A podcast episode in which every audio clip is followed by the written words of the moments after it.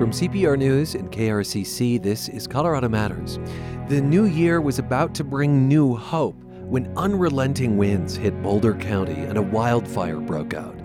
It's been a year since the Marshall Fire, the most destructive in state history.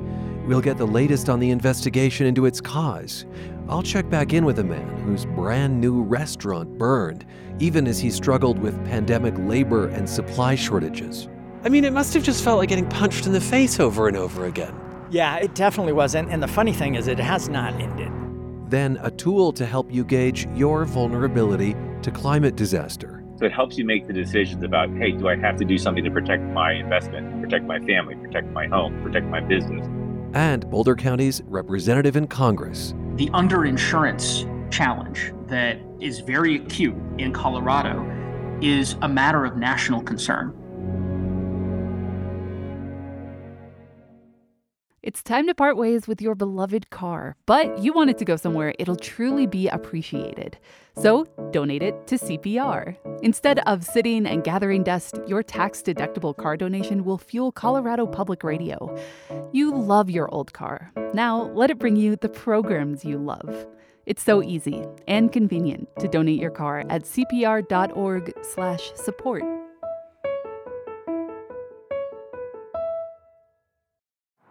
This is Colorado Matters from C P R News and K R C C. I'm Ryan Warner, and I'm in Louisville, near Boulder, on an empty plot that a year ago was a restaurant, The Rotary. It had been open for just two weeks before burning in the Marshall Fire, along with more than a thousand homes and a handful of other businesses. Owner Scott Boyd was in the restaurant that morning, preparing for what he hoped would be a busy day. When the flames crept up, he and his employees fled, leaving food in the ovens, money in the cash drawer. A year later, I've met Scott here to talk about how that fire changed his life and his business outlook. And thanks for being with us, Scott. Yeah, you bet. Thanks for having me. Last time we spoke, soon after one of the most devastating fires in Colorado history, you were pretty uncertain about the future. I guess first off, describe what the site of your former restaurant looks like now. It's just like a big cement plot. The foundation is still standing. Around the circumference is a temporary construction fence, and weeds have already kind of grown up where they had burned down. And yeah, it just looks like a big chunk of cement. And if you didn't know, maybe you'd think like nothing was here and they were just building it for the first time. Yeah, those weeds, those telltale weeds mm-hmm. that come in after a fire. Yeah. The strange thing is we are surrounded by buildings that made it. There's an escape room mm-hmm. business there, mm-hmm. a dispensary, a pho place. You know, fires notoriously burn in a mosaic, like a checkerboard yeah. pattern.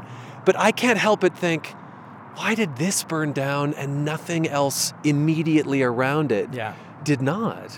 And I don't, I don't know. I do know that we're looking at the escape room right now. That tree right there was on fire. Why that didn't catch into the into the building. The I roof that's know. right next door, yeah, the shingles the, right next door. This pho place caught a little bit on fire. I think they were closed for a minute, but nothing bad. So I don't know. I do know everything that I've kind of read on this fire, that they're like, this was, it kind of reset all the rules about fires. Huh. That, you know, they said, even said like a lot of these houses burned from the inside out, like embers went in through the H V A C systems. The house caught on fire inside and then burned out. So that the fact that that wind was so strong that it was like all bets were off. I remember that day. I happened to be in Golden, and it was such a surreal day. Mm-hmm. And then the fire ignited. Is it painful to stand here with me? Not really. And I think some of it is the fact that it doesn't look the same anymore. Before, when we'd come, it was the shell of the building, and you'd see our sign was still there, and you could see the work that you put into it still there. Now it's almost nothing is here that was a part of what we had. I guess it feels a little sterile. It does feel sterile. Mm-hmm. And as you said, if you didn't know what happened here, you might think this is construction for the first time. Right. What were you able to salvage from the fire? We actually, we lucked out quite a bit. So if you saw the building or if people saw the photos, it looked pretty destroyed. And it was. I mean, clearly they took the whole thing down. But once you walked inside, you would see the roof was burned, and there'd be little places where it fully burned through, and you could see the, the sky coming through and the sun coming through. And all the walls were burned. But once you got in, the, the fire sprinklers really worked. Oh. So it was just a bunch of stuff covered in water. Anything that was concave of nature collected water, and then it froze. And if it was anything that could not expand, it was broken. So we had all kinds of glasses and mugs that were right side up that just shattered because they filled with sprinkler water. And then it froze because there was no heat and the windows were blown out, and it was winter. What a photographic emblazoning that is on your brain. I yeah. could just I could just tell. Yeah. But but what did make it? So, anything? Yeah, a lot of stuff. Basically anything that wasn't couldn't be destroyed by freezing water. So insurance looked at it and they're like, we're not even gonna mess around. We're gonna give you your entire, you know, amount that you're insured for. And they're like, yeah, anything you can salvage is is obviously yours. So part of the difficulty was you can't test it, right? The water doesn't work, the power doesn't work. And restaurant equipment is, a lot of it is not just plug it into a normal outlet. A lot of it is bigger voltages and water coming in. So for a long time, we were like, how do we even find out if this stuff works? We were trying to find empty restaurants. Like, hey, can we bring our stuff in here and see if it works? We tried to find some warehouses, but we couldn't find anything. So we just said, look, we're going to assume that it all works. And we took it to storage. And then slowly we upgraded some of the stuff that we have at the location in Denver. And almost, I mean, so far all of it's worked. Wow. There's a little tweaking we had to do with some stuff where pipes kind of froze that had water in them and they had to replace that. But yeah, it was really kind of surprising. So you both got the insurance money and working equipment. Yeah, yeah. I mean, I'm yeah. not I'm not going to stand here and call you fortunate in any way, but I guess that's the best of worst possible outcomes. Absolutely. Absolutely. Because, you know, a lot of people that lost their homes had to rebuild their homes, and they weren't insured for the amount of what it would cost to rebuild it now. We didn't have to rebuild anything. You know, we were insured for all the money that we put into it, plus the equipment. And yeah, I mean, as fortunate as you can be going through something as that, yeah, yeah we were for sure. You're listening to Colorado Matters from C P R News. I'm Ryan Warner, and the Marshall Fire was a year ago, tearing through Boulder County. We're checking back in with Scott Boyd, co-owner of the Rotary restaurant, which had only just opened when the Marshall Fire ignited and destroyed the place. Right after the fire, you said you hoped to rebuild mm-hmm. somewhere. Yeah. Even though you have a restaurant kind of in storage, uh-huh. as you've described, right. all of the elements, you don't yet have a new location to replace this Louisville one. What difficulties have stalled that? It was a process to get out of here. And and for a minute, like, I'm glad now because we look back and we were able to salvage some stuff. But for a minute, it was like, man, I just kind of wish everything was destroyed so we could just move on, right? Oh. So so we had to go in. There's You're still... in like a liminal place, this middle place right, between... Right. destruction and not. Yeah, because it was a pain in the ass to go in there in the winter, right? There's no light. Everything's boarded up at this point. So all where the windows are, there's now plywood. So you pull this door open that barely works. You go inside and it's pitch black. You're spelunking. Yeah, exactly. We're literally wearing like the... Little lamps. Yeah, headlamps. headlamps. Headlamps, walking around with gloves, trying to get out frozen, like frozen food that was in things. And yeah, it was a pain, like moving huge equipment in the middle of winter in the dark. So, and so where where are you now? Do you want to open another location? Yes, because I think, I mean, partly just maybe stubbornness that we've we've been through so much. We've opened two restaurants in the middle of COVID. You know, and it's just like, I think we've figured out what what we are and what works for us. And it would be kind of feel like a disaster to be like, all right, we just went through all this hell and now let's not keep going. So yes, we do. And I think we've realized that opening a restaurant, if you're part of a restaurant group or you have investors, that's one thing. If you're like a handful of people that are doing a majority of the work, it's like six months of nights and weekends to open a restaurant mm. while you're running a restaurant. Which is true for you because you have the Denver location. Right. And where we've where we've landed, we absolutely want to keep going. We want to open more. And we've we started in a food hall, and we were like, oh, we want to get out. We want to do our own thing. And what we've kind of realized is there's there's a lot of benefits of being in a food hall environment. You don't have to do a big build out. You're not even necessarily responsible for bringing in as many people. A lot, a lot of, less overhead. Yeah, absolutely. I mean, food hall is like the fancy way of saying food court, absolutely. Right? I yeah, mean, they're yeah. they're elevated, of course. And so that's where you're thinking is a yeah, food court. Yeah, and they have now kind of these hybrids. They're like not totally, hey, you're just in a building and, and there's this food hall there. Maybe you're outside and there's several of them, but they're all combined in some way, and they all work together. So we're we're actually speaking to one place right now. It's a little too soon to talk about it, but mm. it feels like a good in-between between traditional food hall and standalone restaurant. You contended with layers of disaster. Mm-hmm. Fire, plague. Right. Then the obstacles, I imagine, of labor, employment. Mm-hmm. And all of the issues around supply chain. Yeah. I mean, it must have just felt like getting punched in the face over and over again. Yeah, it it, it definitely was. And, and the funny thing is it has not ended. Like, we are still dealing with the labor.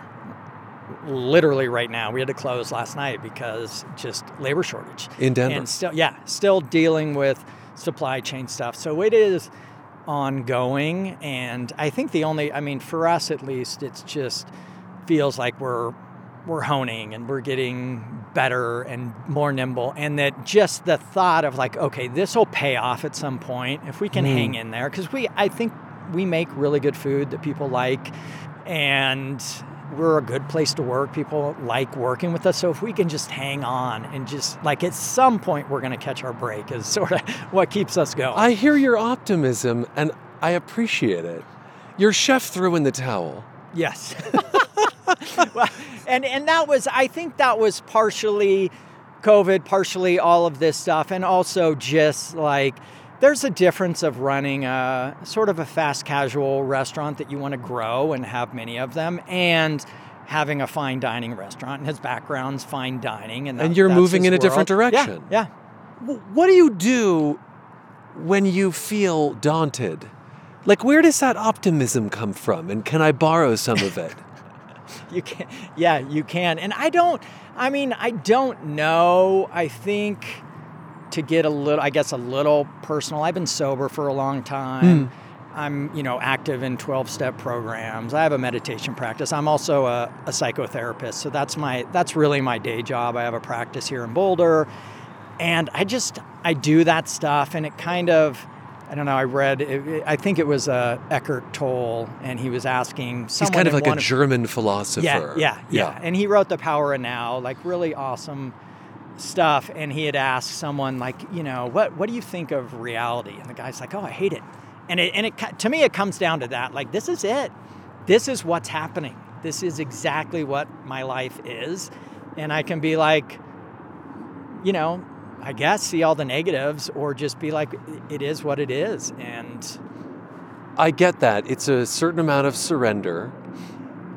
It is also understanding that life isn't just the good stuff. Right. This is life. Yeah. Uh-huh. Yeah. And and for me, it's more not just avoiding the bad stuff, but being okay with the bad stuff. And then you can you can kind of handle anything. You know, it helps to be insured, though, Scott. Yeah, that would have been yeah. that, that. That absolutely would have been a different story if we were not insured, for sure. Well, I appreciate your time. Thanks for meeting us here. Yeah. Uh, we'll look forward to talking to you maybe when you have a food hall open. Yeah, absolutely. Scott Boyd co-owns the Rotary restaurant, which burned in the Marshall Fire a year ago, only two weeks after opening. He and his partners, who also have a Denver location, have spent the last year figuring out precisely how to move forward. When we come back, where the investigation stands into how the Marshall Fire started. This is Colorado Matters from C P R News. I'm Stuart Vanderwilt, president of Colorado Public Radio. I think there is so much stress and anxiety permeating everybody's experience. It's the pandemic, the political climate, our recognition of the deep racial injustice within our country, our communities, our systems and structures, that as we work to address those things, we need to also find opportunities to provide a sense of stability and some things that you can count on. Our day-to-day work providing information that people can count on being grounded in facts is one of the most important things that we do. And the other thing is we recognize it's really important to provide moments of joy, moments of discovery. The impact of that is we hope that people are inspired and engaged. Support C P R in twenty twenty-three and beyond at C P R dot org. And thank you. One year after the Marshall Fire devastated Louisville and Superior, a key question remains unanswered. How did the fire start? C P R climate editor Joe Wertz is tracking the investigation. And Joe, thanks for being with us. Hey, Ryan. We know based on our own reporting that the cause of most wildfires in Colorado is actually never determined, yeah. unsatisfying as that may be. How confident are investigators in this case? Well, it is hard to get a sense of how authorities feel about the investigation because they won't talk to us.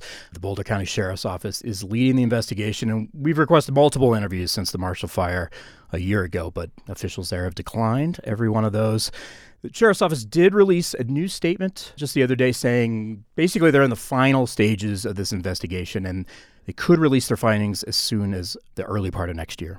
In addition to the Boulder County Sheriff's Office, the F B I, mm-hmm. the Bureau of Alcohol, Tobacco, Firearms, and Explosives are also working on this case. What are they factoring in? So we do know a few more details about the investigation. We know that authorities have received more than two hundred tips. They've collected one hundred eighty-six items of evidence. That evidence includes physical items, digital evidence, things like drone footage. We know they've received and, you know, sifted through hundreds of photos and videos. Each of these items has been reviewed multiple times. Yeah, when you think about how documented this was, just from a social media standpoint of those who experienced it, I mean, we're talking just reams and reams of footage. Um, is this a typical investigation for a massive wildfire? In a lot of ways it is. Wildfires are complicated to solve. We know from C P R's own investigation earlier this year that most wildfires in Colorado, you know, the cause is never determined. If if you take a broader look, you look across the U S, we know that humans cause, you know, nine out of ten wildfires. And we know, you know, through our investigation that Colorado ranks last among Western states for solving those human-caused wildfires. So in more than half of these human-caused wildfires here in Colorado, the authorities have failed to pinpoint either a person or a device, you know, equipment or, mm-hmm. you know, some human-linked cause for those fires. And Colorado is the only state in the U S without a state fire marshal. That means, you know, there's less centralized control at the state level for fire investigations, for policy training, data collection into these big investigations.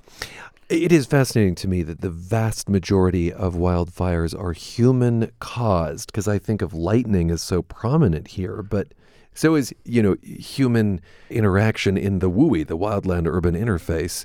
What possible causes are investigators considering at this point? Well, the Sheriff's Office says they're looking at a nearly a dozen possible sources for the fire.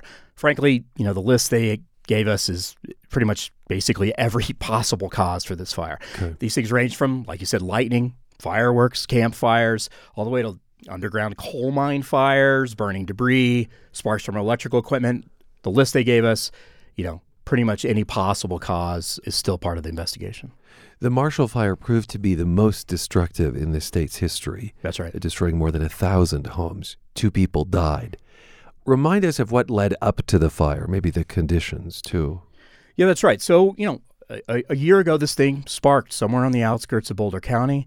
The wind that day was just hurricane force winds. We're talking one hundred mile per hour gusts. Yeah. You know, that pushed this fire from the grasslands in Boulder County, which were dry, parched by droughts, you know, no precipitation or snow that time of the year last year. And it pushed those flames into suburban neighborhoods, and it transformed this grass fire into a suburban inferno. You know, at that point, this fire is moving house to house, is moving down fences and catching one house, triggers another house, and it's just moving through these neighborhoods very quickly. When first responders get on the scene, it's pretty quickly determined that this is essentially out of control and becomes just an effort to get people and, and animals out of the way. You know, the Boulder Sheriff's Office did release a bunch of new body cam footage from first responders that day. You know, looking through this stuff, it's it's it's scary. It's it's harrowing stuff. Uh, it shows them going door to door, getting people out, helping people evacuate, rushing in, helping residents escape flames, driving through smoke. You know, we see footage of police and other fire crews helping folks get horses out, out of pens and get them onto trailers so they can get them out of there uh, in time. Here's what some of those scenes sound like. Command five seven one, I got visible flames moving east behind five eight seven one Marshall. Evacuate east! Go east! Go east, yeah, towards Denver! Okay. Go towards Denver! Evacuate now! Move now! Leave your stuff! Go! The fire's at the back! Go! Everybody head east! Get out of the store now! Now, Joe Wertz, the first caller to report the Marshall Fire and the first firefighter to respond, told dispatchers a power line was hanging across a road. What became of that early information? Yeah, that's right. Uh, Boulder County Sheriff Joe Pelley initially suggested that power lines were the likely cause of the Marshall Fire, but he quickly walked that back and became less certain as other possible causes emerged. Xcel Energy, which provides power in that area of the state, has denied that any of its equipment had, had any role in sparking the fire. Xcel's possible role is at the center of a class action lawsuit that is working its way through the courts. I should note that in November, a Colorado judge rejected Xcel's motion to dismiss that case that blames it for causing or contributing to the fire. So there are folks out there who think they have enough evidence at least to file suit against the utility. Yeah, that's right. Huh. Uh, you mentioned uh, some of the other possible sources for the fire. Any more specifics? You know, investigators at one point were definitely focusing on a property owned by a fringe Christian sect with a building and headquarters there uh, on the outskirts of Boulder. You know, witnesses reported open burning at, near, and around that property. We know firefighters had been out at that scene uh, responding to open burning in the days and weeks before the fire. But we have not heard much about that. They had that area cordoned off. We know they executed a search warrant. Mm. Those records are, are are not available for us to look at right now. But we know there was a lot of activity. F B I was out there. And uh, since then, we haven't heard any updates from them. And, and it, it's worth noting that we've tried to talk to the folks with that religious sect to no avail. We know climate change was a factor a year ago in making things worse. Uh, and in fact, there was a small wildland fire Uh, just recently, also in Boulder County, kind of a frightening case of deja vu. Joe, I know you were listening to that scanner traffic as we waited to see how serious it would get. What can you tell us about these now year-round conditions, right? The notion of a discrete fire season is kind of gone. Yeah, that's right. Look, you know, climate change is a big contributing factor here. Climate change is driving the mega drought that Colorado's currently in, a twenty-plus year mega drought. That long-term dryness and changing precipitation, snowfall patterns, they're making open space and wilderness uh, more dangerous. People in Colorado are living closer and closer to these dangerous areas. Population is getting bigger. We're moving closer up to these uh, these spots. And data show that half of all Coloradans live in this wildfire danger zone. Let that soak in. That's half right. Of Colorado is susceptible to wildfire. So if you think this is just someone who lives in the mountains with forest around them, that's not half of Colorado. This is yeah. not a forested mountain area problem. This is an everywhere problem. And Colorado's fire season is much longer than it used to be. The data definitely make that clear. It is more than seventy days longer mm. than it was in the nineteen seventies. This is not a summer thing. Joe, thank you so much for the insight, for the update. Anytime. Joe Wertz leads C P R's Climate and Environment team. He's keeping tabs on the investigation into what caused the Marshall Fire in Boulder County a year ago. And Colorado Matters continues in the next half hour with how vulnerable your home or business is to the mounting threats of climate change, from heat to wildfire. We'll try out a tool that can help you measure your susceptibility. I'm Ryan Warner. This is C P R News and K R C C. Fixing an entire education system isn't simple. It's like, oh, it's not equity, it's C R T. And it's like, do you even know what is C R T? They can't tell you a thing, but they can tell you that it's racist. I'm Jo Erickson, and Systemic from Colorado Public Radio is back for Season two, asking hard questions about the American education system. Systemic returns January tenth on Apple Podcasts or wherever you listen. The Marshall Fire made a lot of us think about how vulnerable our own homes and businesses are. Half of Coloradans live in places prone to wildfire, according to the state. But does it actually change our decisions about where to live and work? Ed Kearns' nonprofit calculates a property's climate susceptibility to floods, fire, extreme heat. The national service is called Risk Factor, and these scores are listed as well on Redfin and Realtor, in addition to Risk Factor's own website. Ed, thanks for being with us. My pleasure. You're in charge of the data science behind these risk calculations. I'll note that you used to work at NOAA. That's the, the Federal Atmospheric Agency. But you saw an even greater opportunity to help people. Help people what exactly? To make decisions about how they're going to be responding to climate change. And to make those decisions based upon information and data that they can trust. And is it that that data... do you think it's just not widely available, perhaps from the federal government, for instance? Luckily, in the federal government, there's been a big push over the last couple of years on open data, making these data available to the public and to private companies and academics and others that can use this information. However, the data are still difficult to use. Uh, they require a high level of, of expertise to understand them, and to translate them into usable form is something that we're doing at First Street. First Street is the foundation that created Risk Factor. And to give people a sense for how this works, I typed in a friend's address, Ed, who lives on the outskirts of Aurora, and it generated the following. This property has risk from two of three environmental factors: minimal flood, moderate fire, four out of ten, and moderate heat, three out of ten. To ask plainly, I guess, is there a score so high that someone should consider moving? I mean, is that what you want people to do with this? Uh, we want people to to dig in deeper to understand what that score means. So it, if it's a ten out of ten, it may be very alarming, but they should find out more, dig into the details and understand why that property is scored so high. Hmm. It may mean that uh, that's an unacceptable level of risk that you're living with. It may mean that you can do things to your property or your house to reduce that risk. If it's for flood, for example, you may want, be able to raise your house up on stilts. If it's fire, you may be able to cut defensible space around your home or make other modifications to your home so it can survive the kind of exposure that a ten out of ten is conveyed. In other words, is this as specific as knowing that there are like too many trees too close to a particular property? Is that is that how dialed in you get? We do get dialed in very, very specifically. So we try to make this information personal.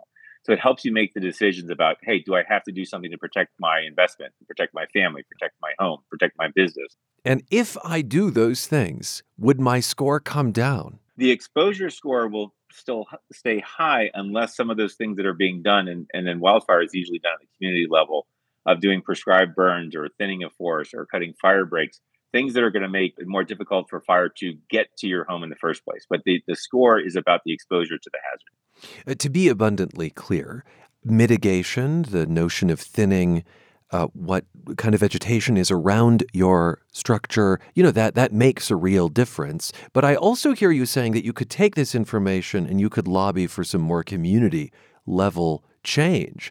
So in that way, you're kind of empowering people in a democracy, maybe to lobby their local leaders, for instance. Let's talk more. I'm, I'm curious about the heat rating. So this home in Aurora had a moderate uh, score, three out of ten. What would someone do in terms of their susceptibility to extreme heat? That feels a little less within my power to change. In some cases, it may be including uh, cooling in your home, air conditioning. You know, there's a lot of people that live in, in the mountains or live like in the Pacific Northwest that don't have air conditioning. And as these extreme heat waves and heat domes become more prevalent uh, in the future under climate change, uh, taking those kind of measures that you can get through uh, an extreme heat event without damaging your health is, is something that you, yeah, you could do at a, at a personal level. Yeah, I think there are a lot of people in Colorado who have not historically had air conditioning, who are either thinking about it or perhaps adding it. Although that's a whole different conversation about what it means to be drawing power for air conditioning in the face of climate change. Uh, okay, so, you know, in an ideal world, this would lead to some sort of behavior change. Do you have evidence that it has done so? Well, Realtor and Redfin, as you mentioned, are our partners in distributing this information. And Redfin just recently published a study that did show that their customers to the redfin dot com platform do start to make choices towards less risky homes with the more exposure that they have to the risk information. So we're very excited by these early results. And it shows that, you know, given this kind of information about climate risk and fire and flood and heat risk, that Americans are making decisions to accommodate that. You know, the Marshall Fire a year ago surprised people, I think, because wildfires are so often associated with forests rather than the plains. Um, th- that is erroneous even before the Marshall Fire, but it became, I think, very clear a year ago. I wonder if there are other surprises in general. What surprised me overall as part of the project was the kind of personal connection that happens, even with a you know career scientist such as myself and, and my peers around the country. Uh, as I talk with them, they all have a very similar experience as when a, uh, when you go and type in your address. All of a sudden, you've made a connection between you know these obscure climate models, and it makes it very, very personal for every American when you see how it's changing that risk at your home. And it kind of you know sparks the thought of, okay, now what can I do about it? There's been some pushback, though, to your data from people who say the specific scores should really be seen as estimates.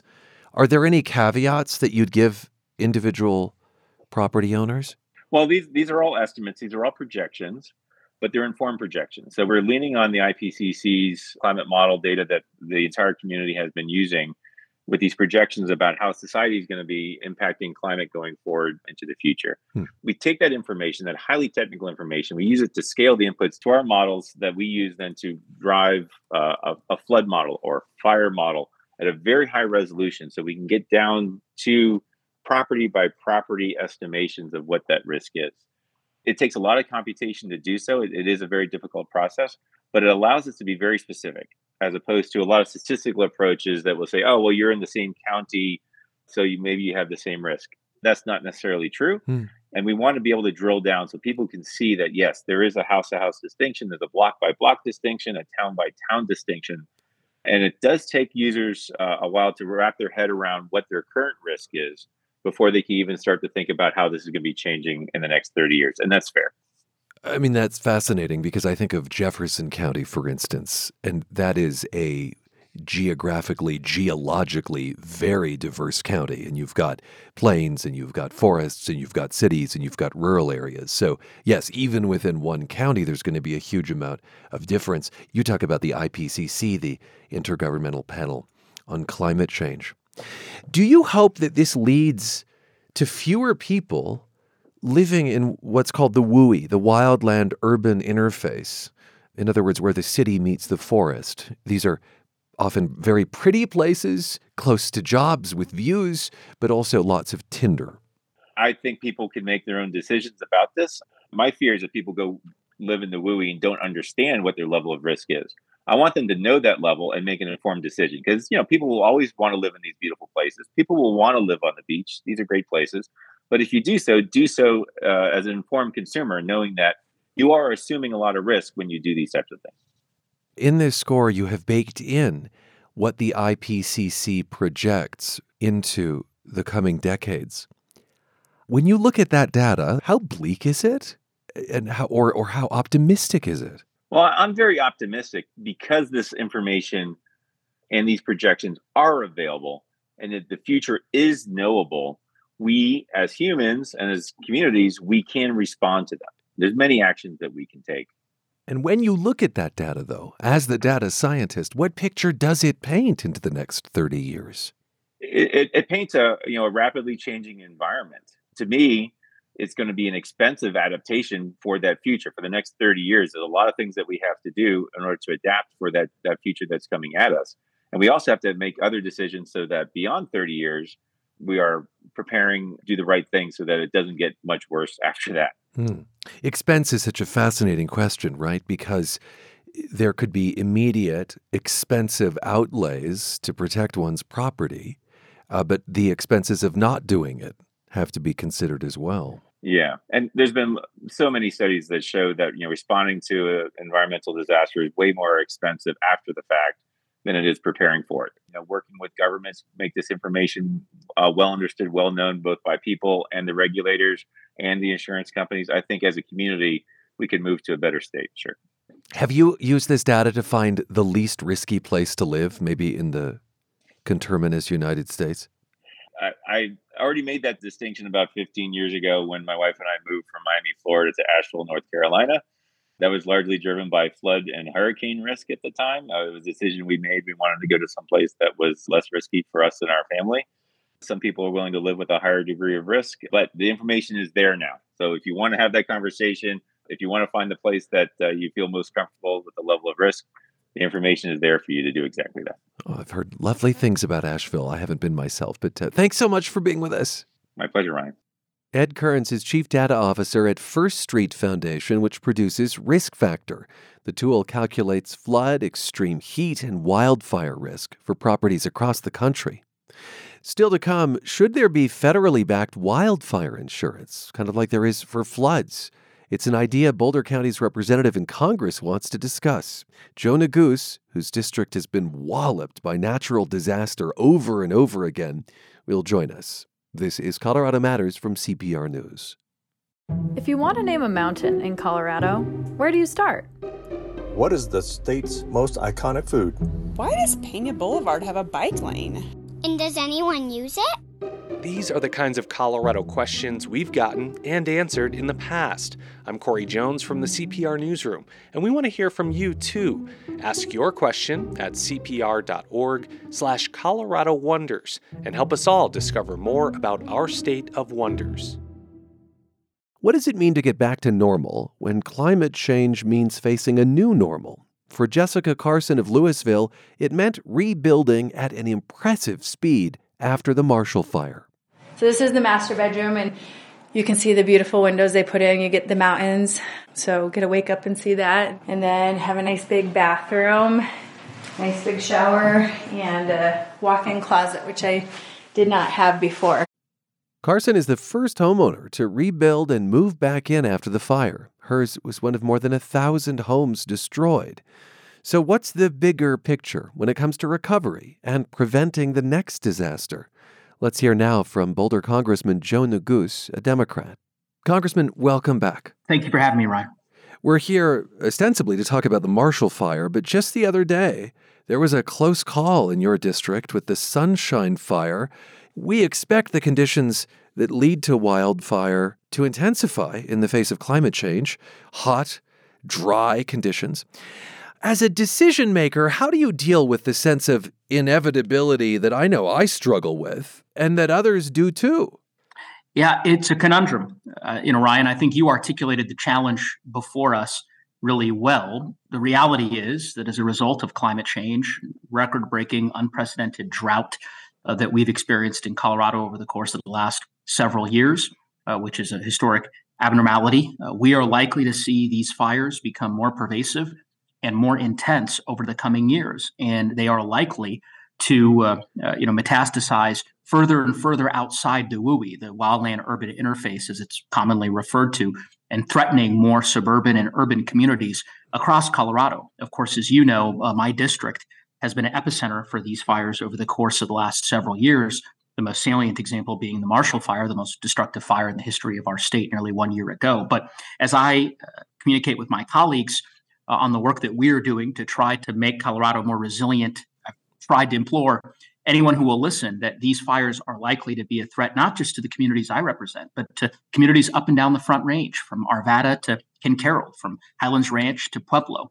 And it is important for us to take it seriously and to make the necessary investments to do what we can on the prevention side and, and on the mitigation side, understanding, as you said, Ryan, that there is a certain inevitability. Well, it occurs to me that you'll be entering the minority in the House.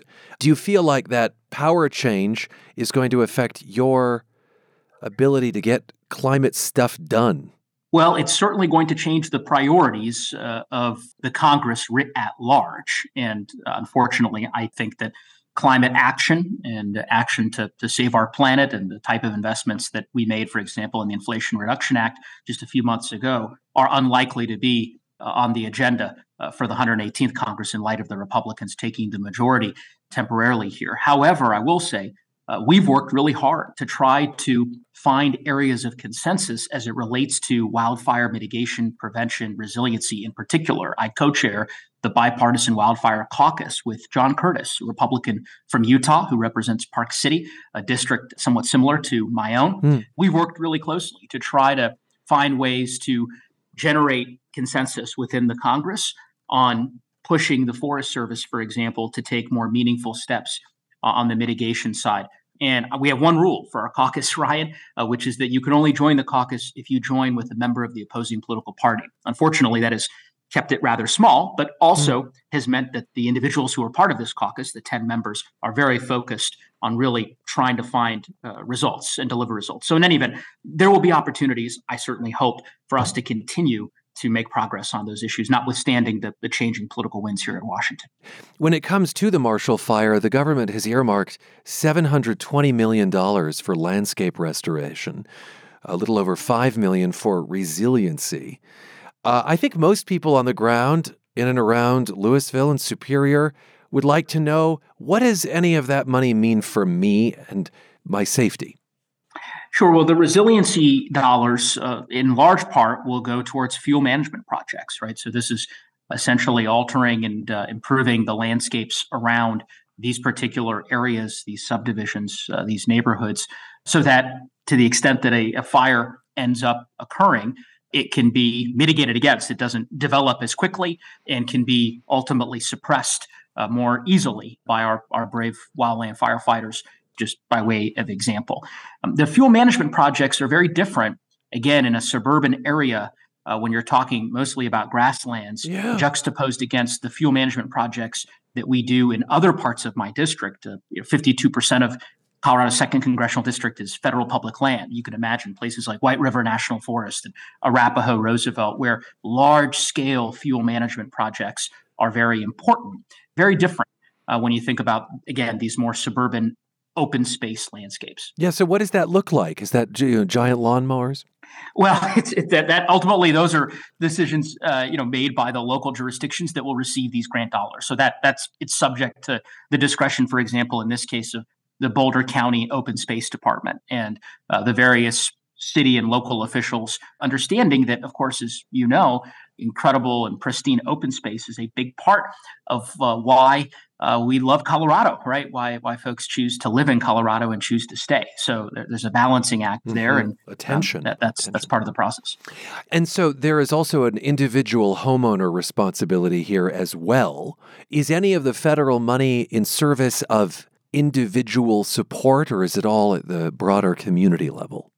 No, there is. There's uh, a significant portion of the funds that go towards programs like Firewise, which are local jurisdiction-based programs that go directly to homeowners to make necessary improvements to their own properties. Mm. Now, of course, again, it's a paradigm shift, right? Because most of those programs have, in the past, largely gone towards residents who are firmly within the W U I, the right? W U I, These yeah. are individuals who might live in a property that is adjacent to Forest Service land, right? You can think of, you know, folks, for example, who live in places like Evergreen. Of course, there are steps that residents can also take in more suburban and urban areas, but those are different. Yeah, it's a real paradigm shift. I feel that. Um, we heard earlier from Jessica Carson of Louisville, who is the first homeowner to rebuild and move back into her home after the Marshall Fire. While there have been two hundred fifty rebuilding permits issued, uh, there have only been two certificates of occupancy granted thus far, to Carson and then a Target store in Superior. Um, does that pace seem slow to you? I think what we learned uh, from uh, natural disasters of the past, Ryan, particularly in the jurisdictions that I represent in Boulder County and Larimer County, is that the recovery process is always a very long one. Uh, the historic twenty thirteen floods yes. are, are probably the most salient example, where when I was first elected to Congress in twenty eighteen, we uh, you know, inherited much of the recovery work from my predecessor, uh, now Governor Polis, in still continuing to assist communities within Boulder County and Larimer County to recover from that historic hundred-year flood. This wildfire, the Marshall Fire, um, is no different. And it is the reality that this is going to take quite a long time. I, I've been fortunate to visit it with a number of residents who are in the process of rebuilding their homes. And, uh, you know, as you mentioned, some are, are farther along.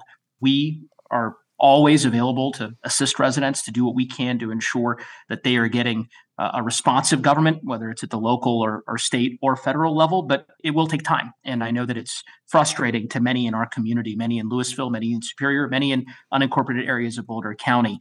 Congressman Neguse, could you estimate for us the number of, uh, or the percentage perhaps, of emails, of letters, of calls that you get now related to people's rebuilding after the Marshall Fire and perhaps their frustrations therewith? Well, I, I would broaden it even further, uh, Ryan. It's tough to put a particular number on it, but we, in the last two years, the state's largest wildfire, the Cameron Peak Fire in Larimer County, the state's second largest wildfire, the East Troublesome Fire in Grand County, and the state's most destructive fire, Marshall Fire, all happened within my congressional district. So it is safe to say that the bulk of our portfolio from a constituent response perspective pertains to wildfire response, oh. to helping residents who are rebuilding, not just folks in Superior rebuilding as a result of the Marshall Fire, but folks in Granby rebuilding to this day as a result of the East Troublesome Fire back in twenty twenty. But I believe that it will, as I said, these wildfires uh, and grass fires are going to be coming to a community near you. Um, and so it's important for us to be ready. The worst trailer I've ever heard, Joe. yeah, yeah, I agree on that front. um, so can you share with us a win? In other words, uh, tell us about, if you could, a constituent, and you don't have to name names, but a constituent that you were able to do something for. Oh, sure. I mean, look, it, it runs the gamut between, you know, things that some folks might uh, find diminutive, right? You, you, securing the waiver of fees for folks to be able to replace their passports that were destroyed in the Marshall Fire, to uh, the much more large scale, the securing of uh, FEMA approval for the private property debris removal process, which included this very rare approval of cost coverage for removing damaged home foundations. Again, very technical, mm-hmm. doesn't sound like a big deal, but makes a huge difference. Can you share a frustration? Can you share something you wish were different about recovery? Yeah, a couple of things. I'd say, first and foremost, it is clear that the underinsurance challenge that uh, is very acute in Colorado is a matter of national concern. We've learned through the, the Marshall Fire um, that many in our community are, are underinsured. The reality is, as these fires become more and more pervasive, it's going to become more difficult to procure sufficient insurance to be able to protect, uh, you know, one's home, one's belongings. Hmm. And that is a problem that is systemic. It, you see that in California, you see it in other states as well. One of my frustrations has been the lack of any kind of political will of my colleagues in Washington to do something about it. We we have been trying to ring this alarm. As you know, property and casualty insurance is, is largely a matter of of state jurisdiction. It's regulated at the state level through a national consortium, the National Association of Insurance Commissioners. Uh, we have a very effective insurance commissioner in Colorado who I think, again, has leaned in and leaned in very early. But a long-winded way of saying, clearly, this is an issue that should be on the minds of policymakers in Washington. It's been an uphill battle convincing folks to take it as seriously as I think we need to take it, and to potentially explore some solutions that, that some folks might not be necessarily interested in, but that nonetheless warrant discussion, thinking along the lines of, for example, the National Flood Insurance Program, mm-hmm, right, that we've mm-hmm. developed. In any event, that would be one challenge. There are many others. So the notion of, of there being flood insurance that is federally backed, and might you do something like that for wildfire? Precisely. Mm-hmm.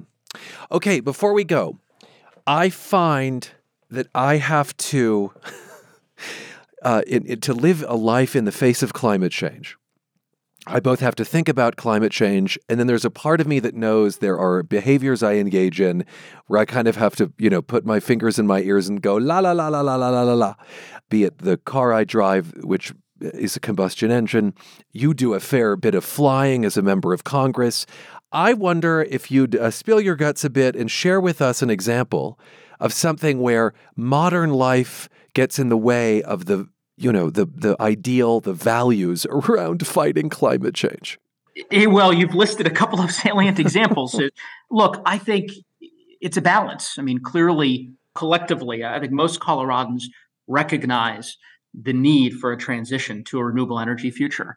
The path to getting there is not necessarily an easy one, and it requires, uh, I think, a lot of thought, and it's going to also require actions at every level of government, and of course, actions on the part of individuals as well. But it's a transition. It's it's not meant to convey uh, that that's happening overnight. And, and clearly, that's a, a balance and a nuanced conversation that I suspect happens, you know, in many businesses and, and uh, nonprofits uh, and around the kitchen table, right, you know, for families and, of course, uh, for policymakers as well. So it's an ongoing project of, of trying to find ways to expedite the transition to a renewable energy future and doing it in a way that's inclusive and that brings everyone along. But it's not without its challenges.